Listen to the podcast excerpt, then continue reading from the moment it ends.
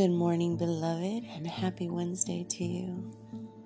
Today is August the 25th, I believe, 2021. And today, Father has put it on my heart to discuss false doctrine and what that means because it is very imperative to you that you're not following it. I believe in, in scripture. I believe in all of it. I don't pick and choose. Um, I go to Father with everything, and that's why I believe in scripture. So, what is false doctrine, right? Let's talk about that. There's an article on challies.com, C H A L L I E S.com, and I pulled this up to try to help talk about what false doctrine is and how to tell the difference. So it begins by saying T.D. Jakes says that God eternally exists in three manifestations, not three persons. Greg Boyd says God knows some aspects of the future, but that other future events are outside of his knowledge. Creflo Dollar says because we are created in the image of God, we are little gods. Mormonism says God revealed new scripture to Joseph Smith that supersedes the Bible.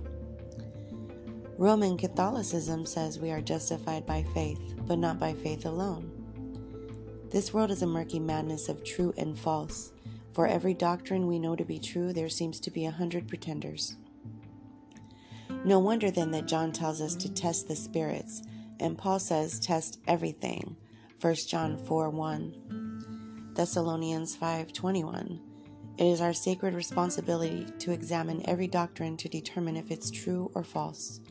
But how can we distinguish sound doctrine from false? How can we distinguish teachers of truth from teachers of error? In our opening article, I said that putting a doctrine to the test is the best way to determine if it's true or false. As we test the doctrine, we learn our responsibility toward it. We either hold to it or we reject it. I'm returning to those oh, excuse me, I'm returning to those tests today to explain them in greater detail. They provide a grid that is useful for testing any doctrine. Number 1. Test the origin. The first test is the test of origin. Sound doctrine originates with God. False doctrine originates with someone or something created by God. The Apostle Paul went to the great lengths to convince the church in Galatia that the gospel he taught was not his own but God's. For I would have you know, brothers, that the gospel that was preached by me is not man's gospel. For I did not receive it from any man, nor was I taught it, but I received it through a revelation of Jesus Christ. Galatians 1 11 through 12.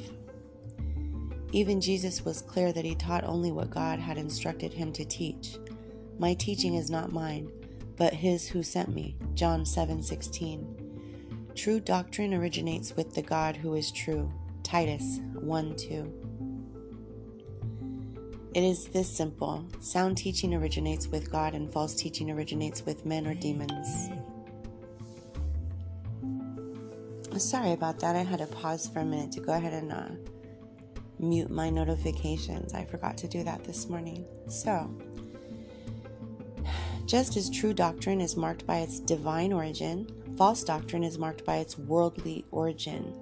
Paul warned the Colossian church to avoid doctrine that is according to human percepts and teachings, and told Timothy that some would depart from the faith by devoting themselves to deceitful spirits and teachings of demons.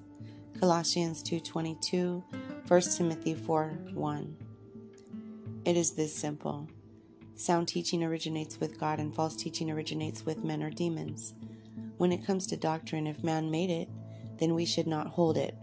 God is the father of truth, and Satan is the father of lies. John 8:44. This leaves us with an obvious question. How can we know the origin of the doctrine? Sometimes its origin is obvious, but more often it is not. When we are uncertain, we can turn our second test. Number two, the test of authority. The second test is the test of authority. Sound doctrine grounds its authority within the Bible. False doctrine grounds its authority outside the Bible. The Bible is God's inherent, infallible, sufficient, complete, and authoritative revelation of Himself to humanity. Doctrines that originate in the mind of God are recorded in the Word of God. There is a clear and necessary correlation between origin and authority between God and His Word. We can think here of those noble Bereans who received the Word with all eagerness, examining the Scriptures daily to see if these things were so. Acts 17:11. They knew that all doctrines must be compared to God's word, his source of truth. Likewise, Paul's Paul, excuse me, praised the Thessalonians for their careful assessment and acceptance of his teaching because they understood its divine authority. And we also thank God constantly for this that when you received the word of God, which you heard from us, you accepted it not as the word of men, but as what it really is the word of God, which is at work in you believers. Thessalonians 2:13 Sound doctrine originates in the mind of God and is recorded in his authoritative self-revelation, the Bible. But a concern remains because two teachers may both claim the authority of the Bible while teaching very different things. How can we know those interpretation is correct? Whose interpretation is correct, excuse me. This is where we turn to the third test. Number 3.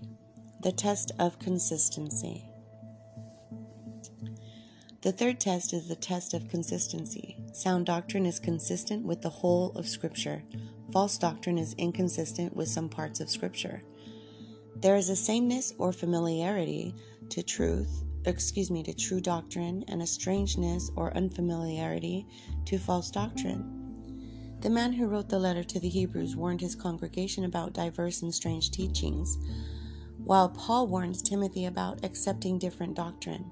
Hebrews 13 9 through 1. Or excuse me, Hebrews 13 through 13 9 and 1 Timothy chapter 1 verse 3 and chapter 6 verse 3.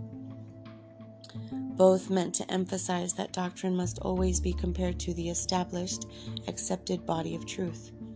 Those who are knowledgeable about the body of truth will be the best position to immediately identify and refute what is false. This is tied to a key theological principle, the analogy of faith, which is often explained with the phrase Scripture interprets Scripture. If the Bible originates the infallible mind of God, it must be consistent throughout because there can be no contradiction in the mind of God. There can be no contradiction in the revelation of God. What the Bible teaches in is one place it cannot refute in another. Excuse me.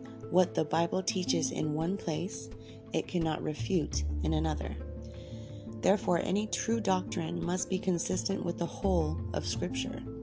Doctrine must, doctrine must never be treated in isolation but always in light of correct understanding of the entire Bible. Too many false teachers isolate verses or ideas that cannot withstand the scrutiny of the whole book. Once we have tested doctrine and found it to be true, according to these three criteria, we can also see its sound, excuse me, its soundness by its effects on us and those around us. That requires two more tests. Number 4 the test of spiritual growth. The fourth test is the test of spiritual growth. Sound doctrine is beneficial for spiritual health. False doctrine leads to spiritual weakness. After instructing Timothy, Paul told him, If you put these things before the brothers, you will be a good servant of Christ, Jesus, being trained in the word of the faith and of the good doctrine that you have followed. 1 Timothy 4 through 6 uh, 4, verse 6. Timothy had trained himself in the Bible and Christian doctrine. He had nourished himself in the truths he had been exposed to since he was a child, and he had never stopped. Through his continual nourishment, this ongoing dining on the Word of God, he had grown spiritually healthy and strong. He had accumulated a thorough knowledge of God and His Word, this is why Paul called him a man of God with sincere faith. 1 Timothy 6, verse 11, 2 Timothy 1, verse 5. Timothy's consent nourishment and the sound doctrine of the Word of God made him the man he was. Constant nourishment, excuse me, guys. Sound doctrine makes spiritually healthy, mature, and knowledgeable Christians. False doctrine makes spiritually unhealthy, immature, ignorant Christians who may be no Christians at all. Number five, the test of godly living. The fifth test is the test of godly living. Sound doctrine has a value, excuse me, has value for godly living. False doctrine leads to ungodly living. Truth never stands on its own, but always has implications in life. Doctrine is always meant to lead to doxology, worship, and purposeful living.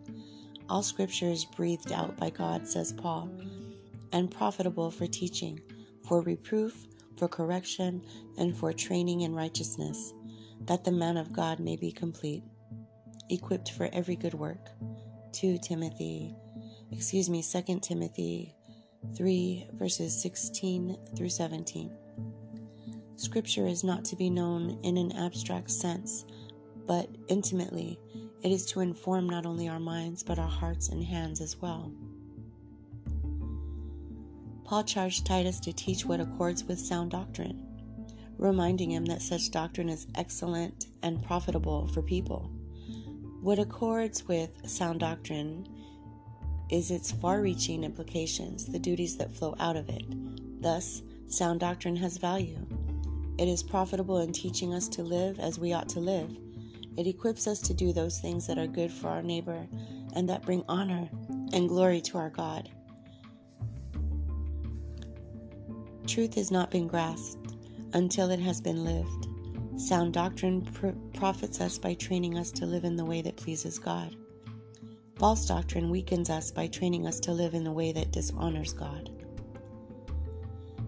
Evaluation The determination of quality. At this point, we simply take all of the evidence from the three tests and make a conclusion about the quality of the doctrine in question. Sound doctrine originates with God, is recorded in the Word of God, is consistent in the whole revelation of God, and leads to both spiritual health and godly living.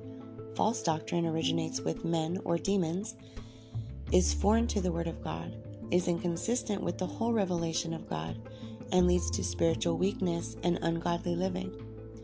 It must pass all the tests in order to be sound. If it fails one, it fails all of them.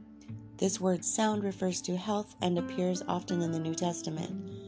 For example, Paul instructed Timothy follow the pattern of the sound words that you have heard from me in the faith and love that are in Christ Jesus. To Titus, he said, teach what accords with sound doctrine. The task of the doctor is to evaluate a patient to declare him fit or unfit. The patient is fit when his whole body is functioning properly free of disease. The task of the Christian is to evaluate every doctrine to declare it fit or unfit. John Stott says it's characteristically well, says it characteristically well. Christian doctrine is healthy in the same way as the human body is healthy, for Christian doctrine resembles the human body. It is a coordinated system consisting of different parts which relate to one another and together constitute a harmonious whole. If therefore our theology is maimed with bits missing or diseased with bits distorted, it is not sound or healthy. Doctrine that passes the three tests is sound doctrine. It is pure and undefiled, true according to God's unfailing standard of truth. So, there's your little. Let's go look at the conclusion here. Conclusion In summary, true doctrine originates with God, is grounded in the Bible, and agrees with the whole of Scripture. Because such doctrine is sound, it is healthy and profitable for us. We are responsible for holding it. False doctrine originates with man, is not grounded in the Bible, and contradicts portions of Scripture. Because such doctrine is unsound, it is unhealthy and unprofitable for us, and we are responsible for rejecting it. So, false doctrine. What do you think is a good example of false doctrine, brothers and sisters? Now that we've read how to identify it, there's a reason. See, in Revelation, let me get here. In the book of Revelation, let's see what Revelation 22 18 through 19. For I testify unto every man that heareth the words of the prophecy of this book. If any man shall add unto these things, God shall add unto him the plagues that are written in this book. And if any man shall take away from the words of the book of this prophecy, God shall take away his part out of the book of life, and out of the holy city, and from the things which are written in this book. And that's Revelation 22 18 through 19. Basically saying, hey, if you're going to go and uh, believe in other religions and doctrines and of men, then you're going to be cursed. So, let's go back here. What's a good example of that? What is a good example of that?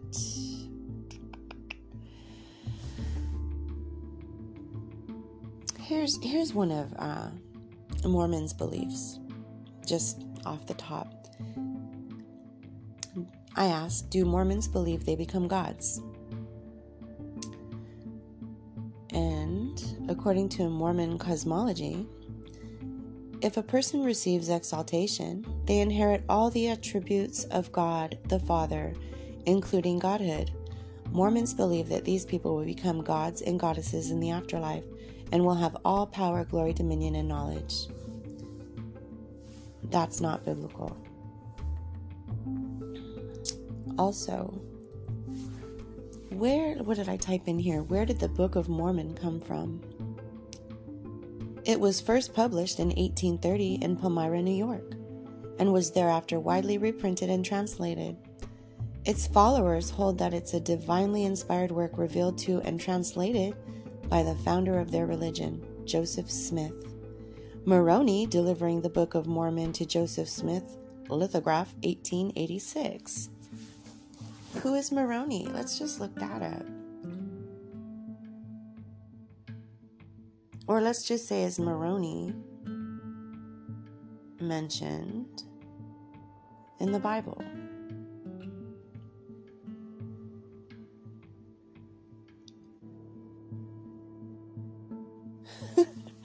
okay, so this is um, this is funny. So Moroni is supposedly the angel that gave Joseph Smith the revelation or something. Okay, so because of his instrumentality in the restoration of the gospel, Moroni is commonly identified by Latter-day Saints as the angel mentioned in Revelation 14:6, having the everlasting gospel to preach unto them that dwell on the earth, and to every nation and kindred and tongue and people.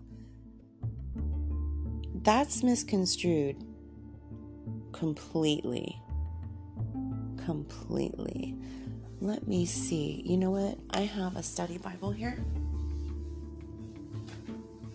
Thanks to my brother in Christ, Sean. I love you, brother. If you're listening, thank you so much. I re- I use this Bible. I really do. so let's go. Sorry, I have all my notes and stuff in here. Revelation 14 6 because I want to see. I want to see. Okay, here's the actual scripture from my uh, King James Version. Okay, it's Revelation 14 6.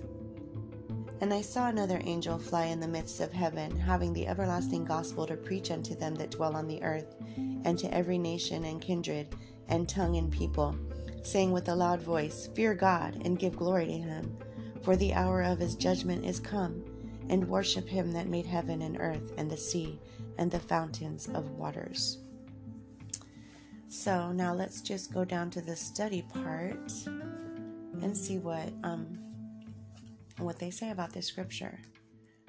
Some believe this is a final worldwide appeal to all people to recognize the one true God. no one will have the excuse of never having heard God's truth. Others, however, see this as an announcement of judgment rather than an appeal. The people of the world have had their chance to proclaim their allegiance to God, and now God's great judgment is about to begin. If you are reading this, you have already heard God's truth. You know that God's final judgment will not be put off forever. Have you joyfully received the everlasting good news? Have you confessed your sins and trusted the Christ to save you? If so, you have nothing to fear from God's judgment. The judge of all the earth is your Savior. Hallelujah. Okay, so do you see how they take this one scripture from the book of Revelation, misconstrue it to seem like this is the past? Revelation is yet to come. It, it's what's coming to us. So, I mean, common sense. If you read scripture, you understand that. You have an understanding of it. But if all you do is put your faith in in the men in your church in the heads of your church and what they say to you having never read and studied your bible yourself and taken it to to god and asked for holy spirit's guidance you're lost. You you end up believing this garbage. Moroni was never mentioned in scripture as michael. Michael the archangel he's mentioned. Gabriel's mentioned. Even the fallen angels are mentioned by name. So why wouldn't why wouldn't uh, God mention this this name anywhere? You need to ask yourself these things. And that's just one thing. So let's see what else I, I put up about that. And I don't want to just pick on uh, Mormons. Let's pick on the Catholics. and I don't really mean that, you know, I'm just joking. I have a lot of Catholic friends. I love them to death. Okay, so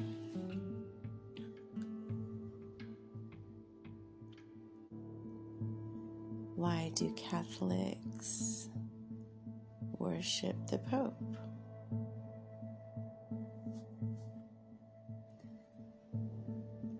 Okay, so this is very simply put.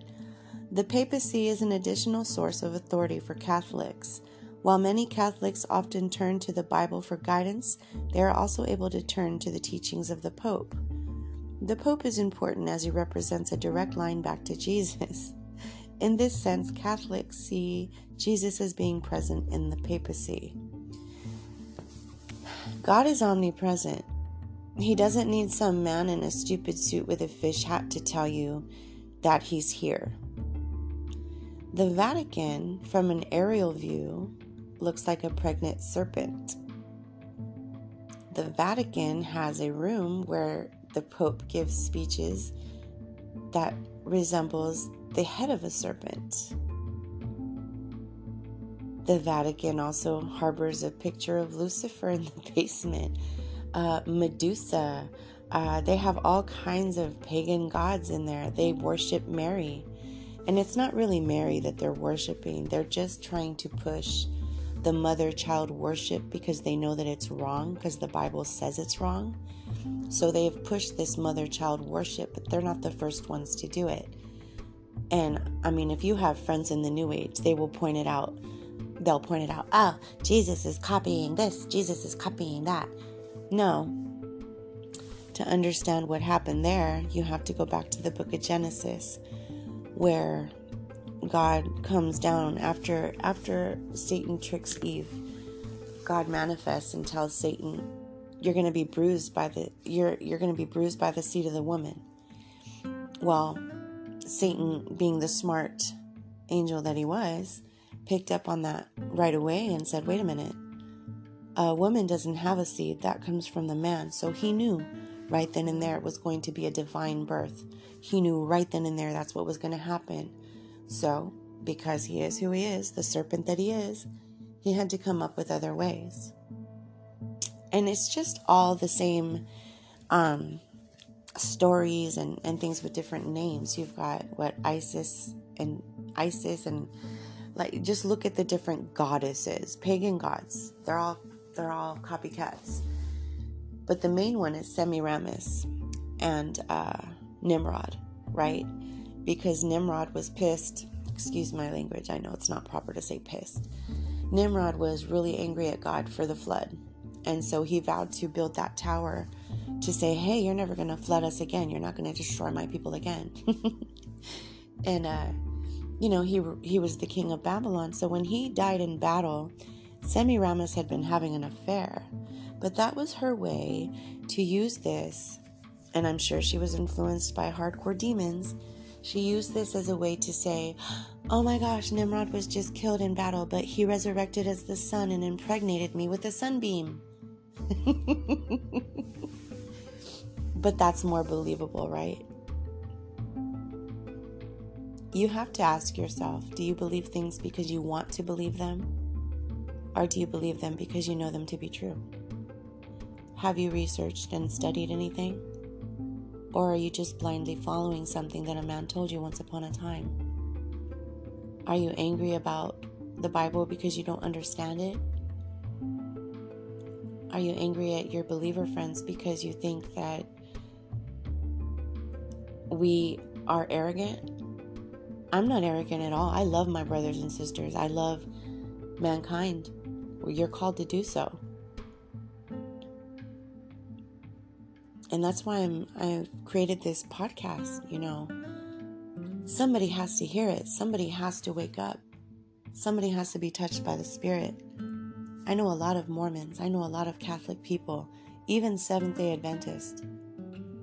If you're following false doctrine and that being anything outside of scripture, holy scripture can be proven. It's infallible. So if you're looking at another excuse me, if you're looking at another book, ask yourself where it came from. Was it inspired by God or was it written by men? Catechisms of the Catholic Church. Oh my God, there's thousands of them, right? Why? Why? The, the Bible right here tells us the laws of God, right? It, it gives you actual instructions on how to live, how to be, how to prosper, and that does not mean money. So, let's see if there's anything else I could bring up one last time before we get over this. So, Moroni is the angel that Mormons believe in. He's not in the Bible. Catholics, mm, mm, mm. let's see here. Why do?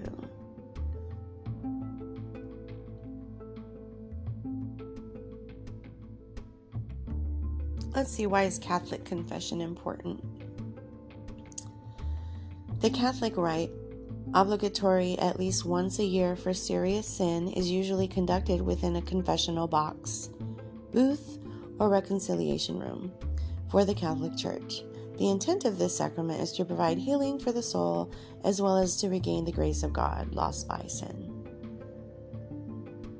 Just,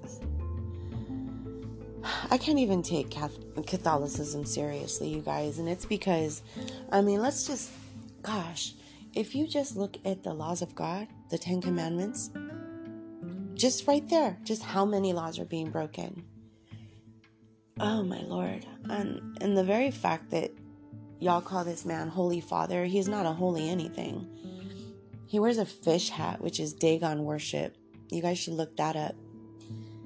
You know, he holds a staff with a serpent on it, much like the Baphomet, much like big, you know, the, uh, what is it, the medical symbol with the staff and the serpent. It's all related, guys. So, this was just a little podcast to get y'all thinking and get the wheels in your brain turning, in hopes that, you know, it helps somebody understand why there's such a big divide in the world. And yeah, it's all understanding and, and ego. Put down your ego and pick up your Bible. No, you're not going to understand it when you read it. You need to pray about it, you need to study it, you need to rightly divide the word. Old and New Testament. It's important. Um, Mormons will tell you just read the um, the Gospels: Luke, John, Matthew, Luke, John, Matthew, and what other one do they tell you to read?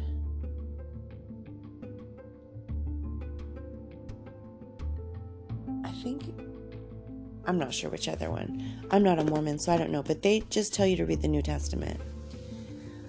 Jewish uh, people are not allowed to read the New Testament. You can't even find it in Israel in Jewish language.